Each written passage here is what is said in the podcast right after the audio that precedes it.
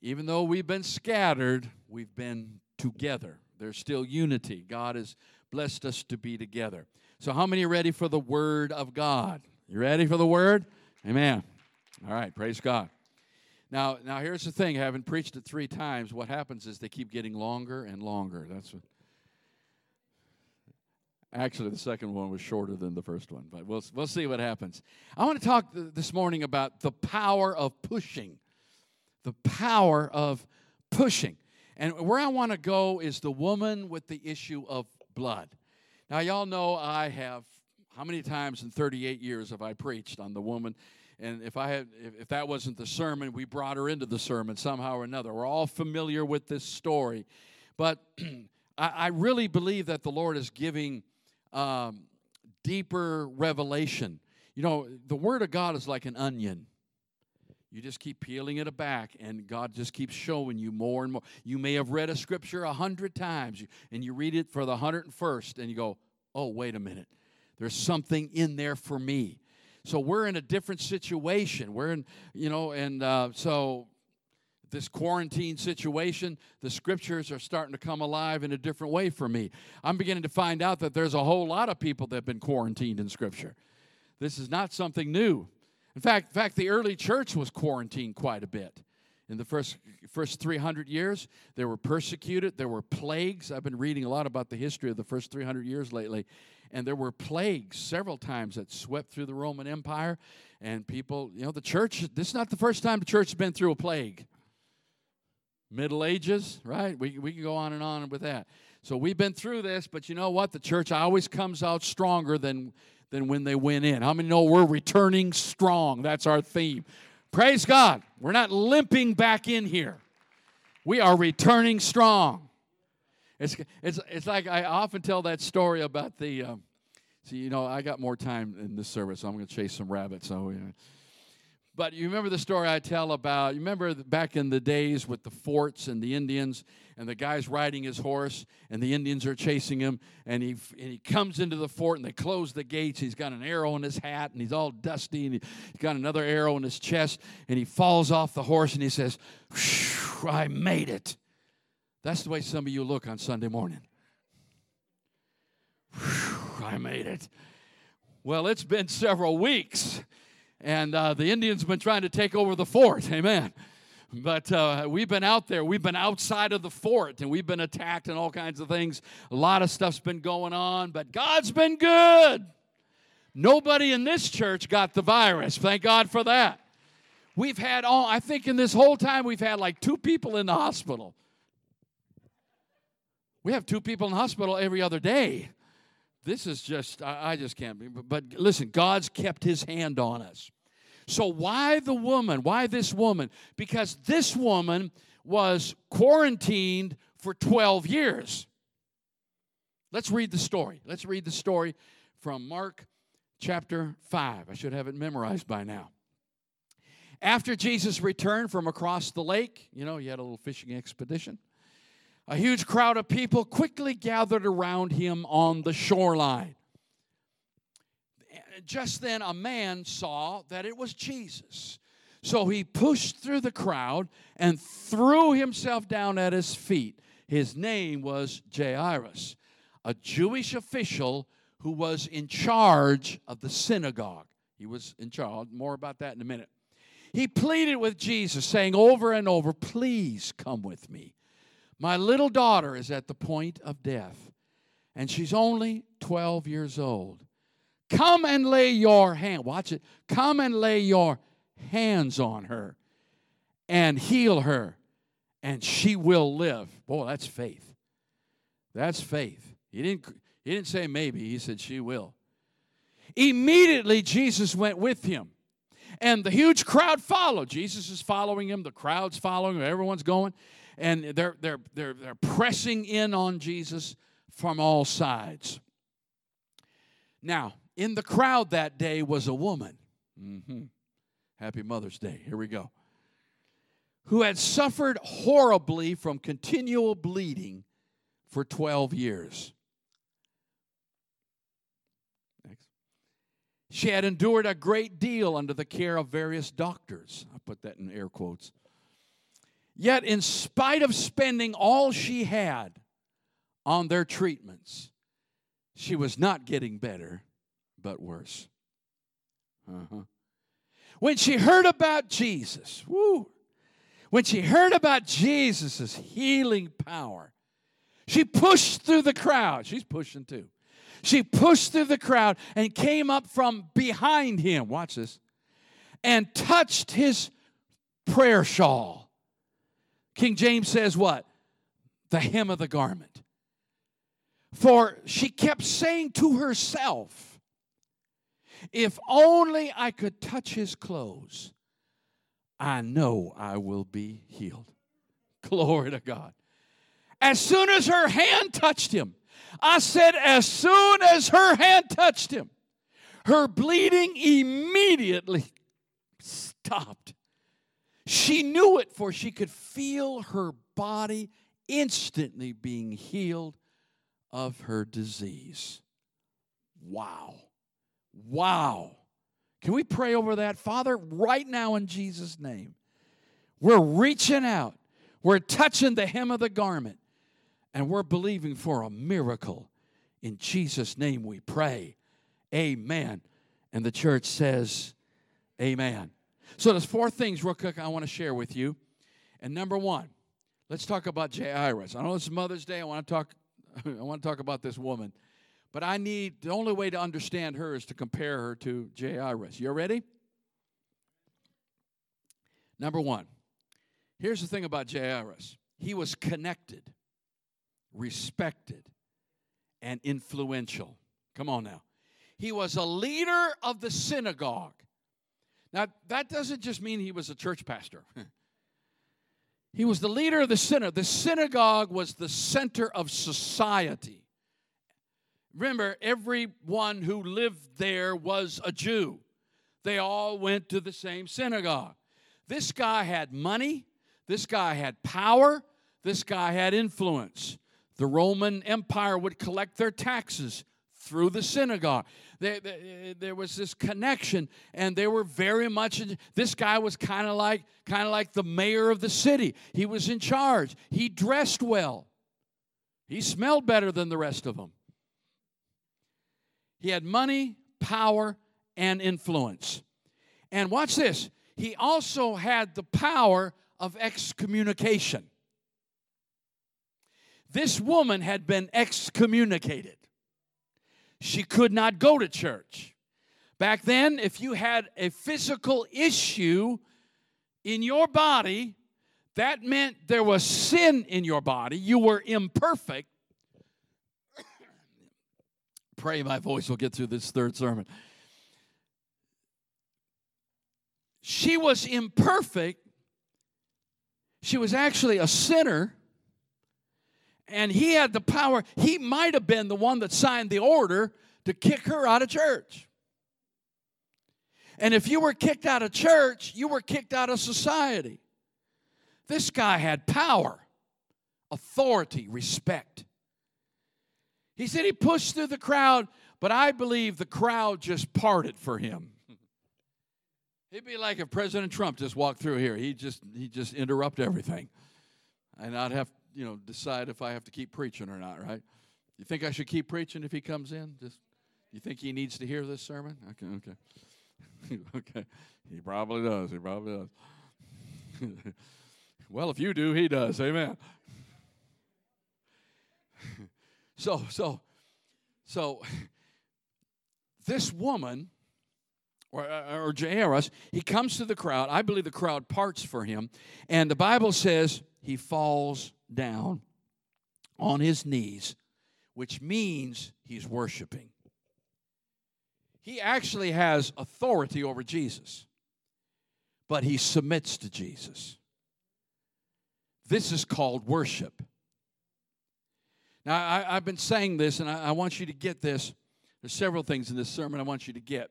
But you remember a few months, a couple months ago, it seems like eternity now, but we talked about redefining discipleship. And that discipleship wasn't just about learning something in a classroom, but discipleship was about love.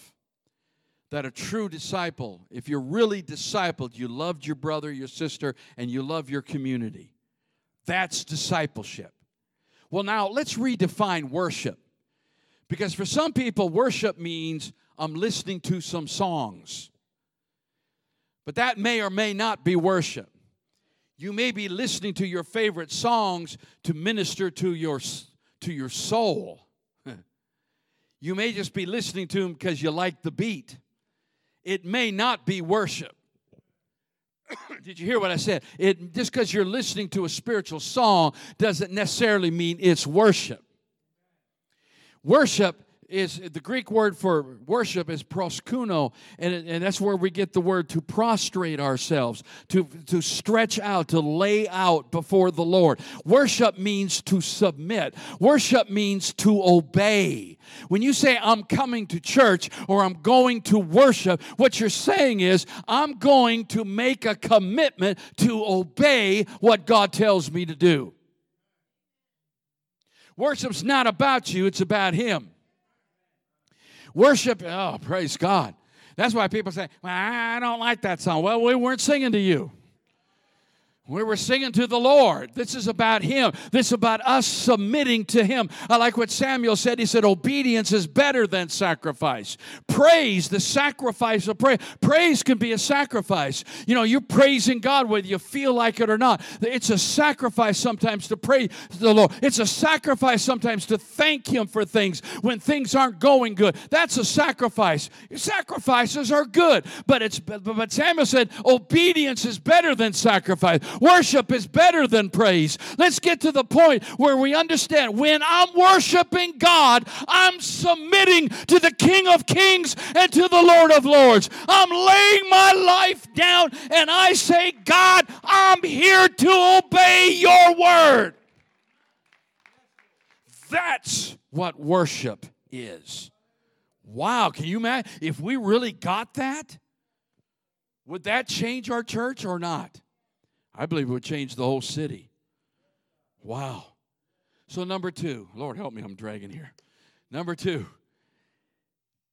I, I want you to get that Jairus has faith and the woman has faith, but they have two different kinds of faith. Okay? Two different kinds of faith.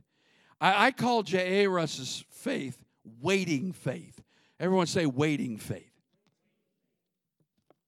In other words, watch this.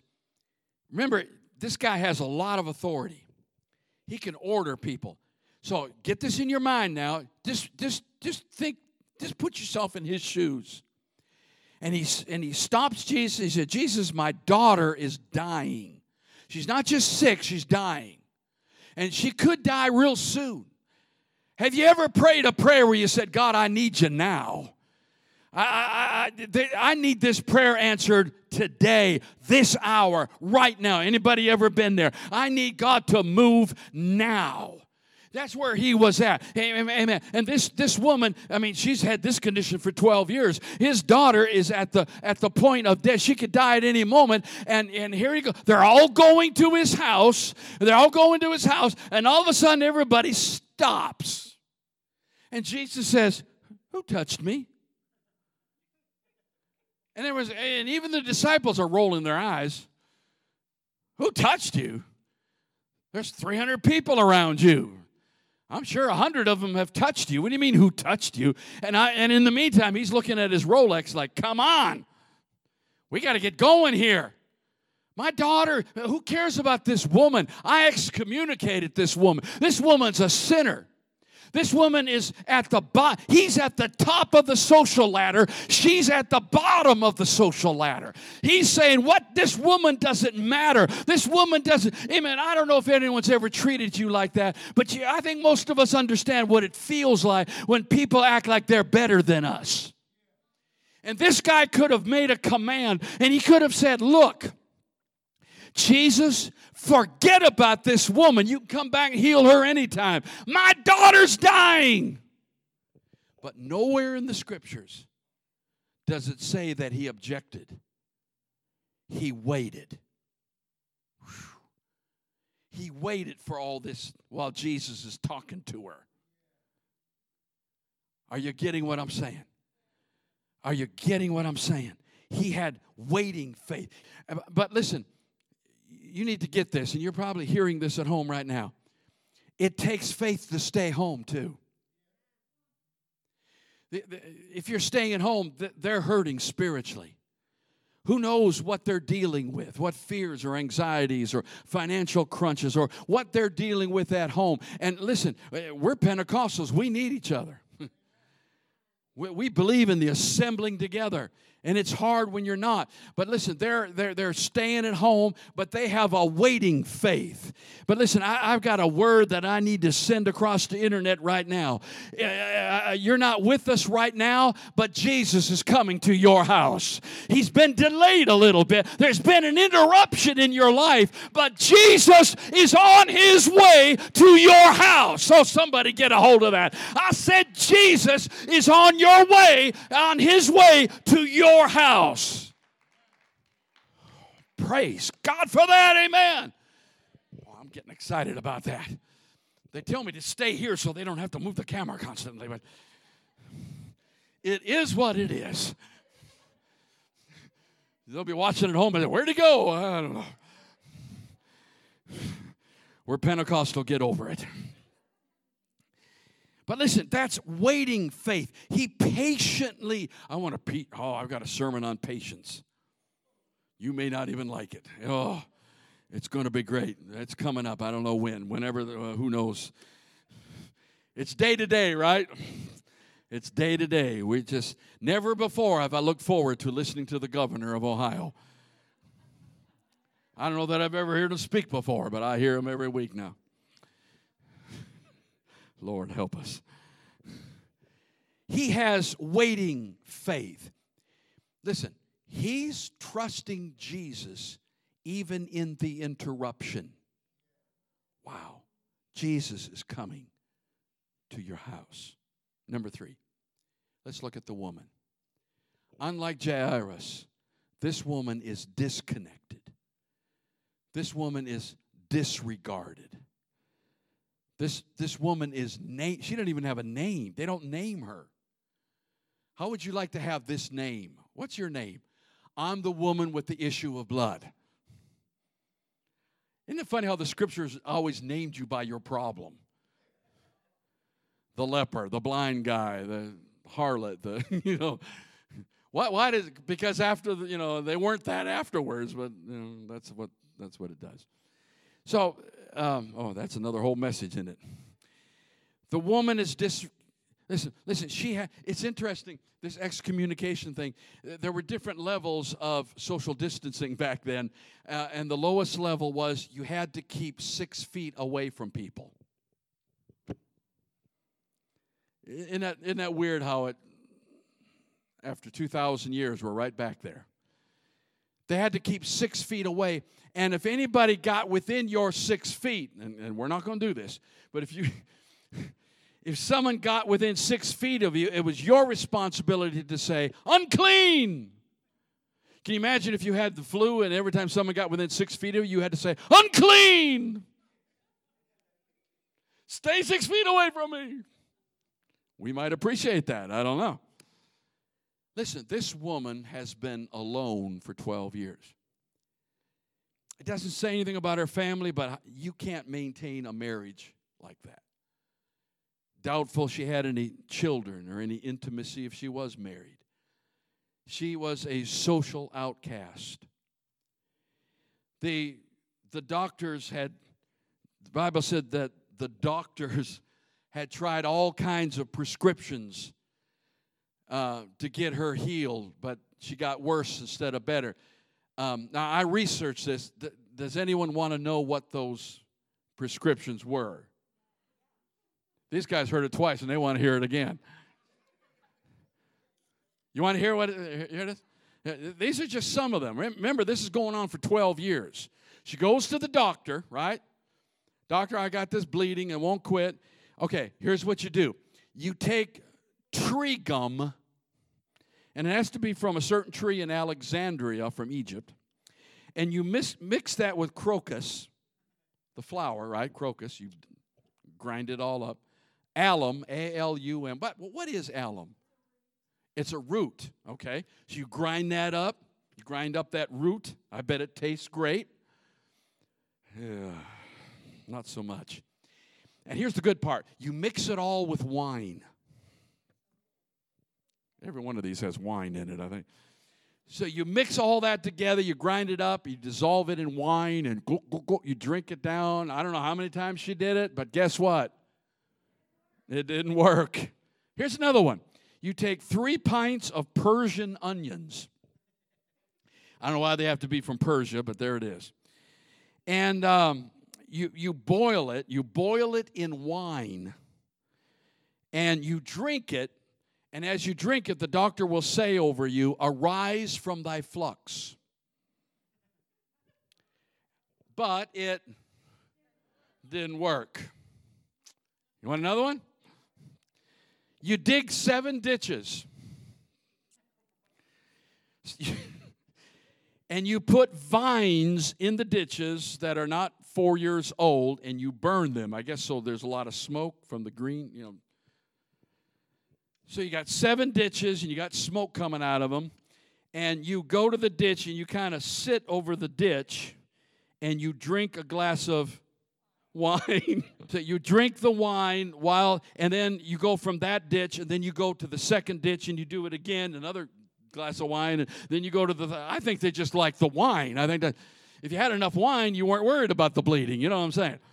So you go to all seven ditches, and at the end of that, you were supposed, but here's the best one. I like this one the best. So you take the woman to a crossroads, where two roads come together, and you sit her, you, you make her stand at the crossroads, and you give her a glass of wine. And as she's drinking the wine, you sneak up behind her and yell, "Arise from thy flux!" and scare her.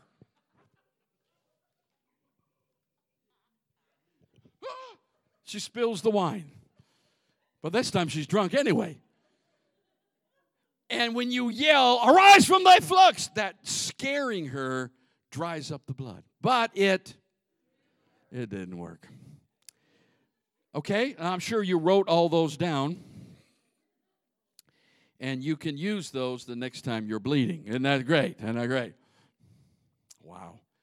So now you know she spent all her, she spent money on these. And she did not get better. In fact, she was getting worse. Number four. She had a different kind of faith. He had waiting faith. She had pushing faith. Pushing faith. Now, now notice the differences here. Jairus is face to face with Jesus. He comes at him face to face. She's, while he's coming up this way and the crowd is parting, she's pushing her way from the back. She's probably crawling. Remember, she can't let anyone see her face either. As if someone recognizes her, she's done. Her situation will be worse then. She, listen, back then, if you got, if you broke the six-foot rule, they could stone you to death. Now, I know they're putting some people in jail, but stoning? Wouldn't that be terrible? You get stoned if you break the six-foot rule. So it was serious, but she was determined to see Jesus. Listen. She's crawling. People are stepping on her hands. People are hitting her in the ribs. People are uh, cussing at her, people kicking at her. What do you get out of here, woman? What, what is this woman doing? But she keeps pushing through the crowd. Oh, you're not getting this. She keeps pushing. Jairus is coming this way. She's coming that way. She's coming from behind. Listen, listen there, there's, there's, these two people are so different.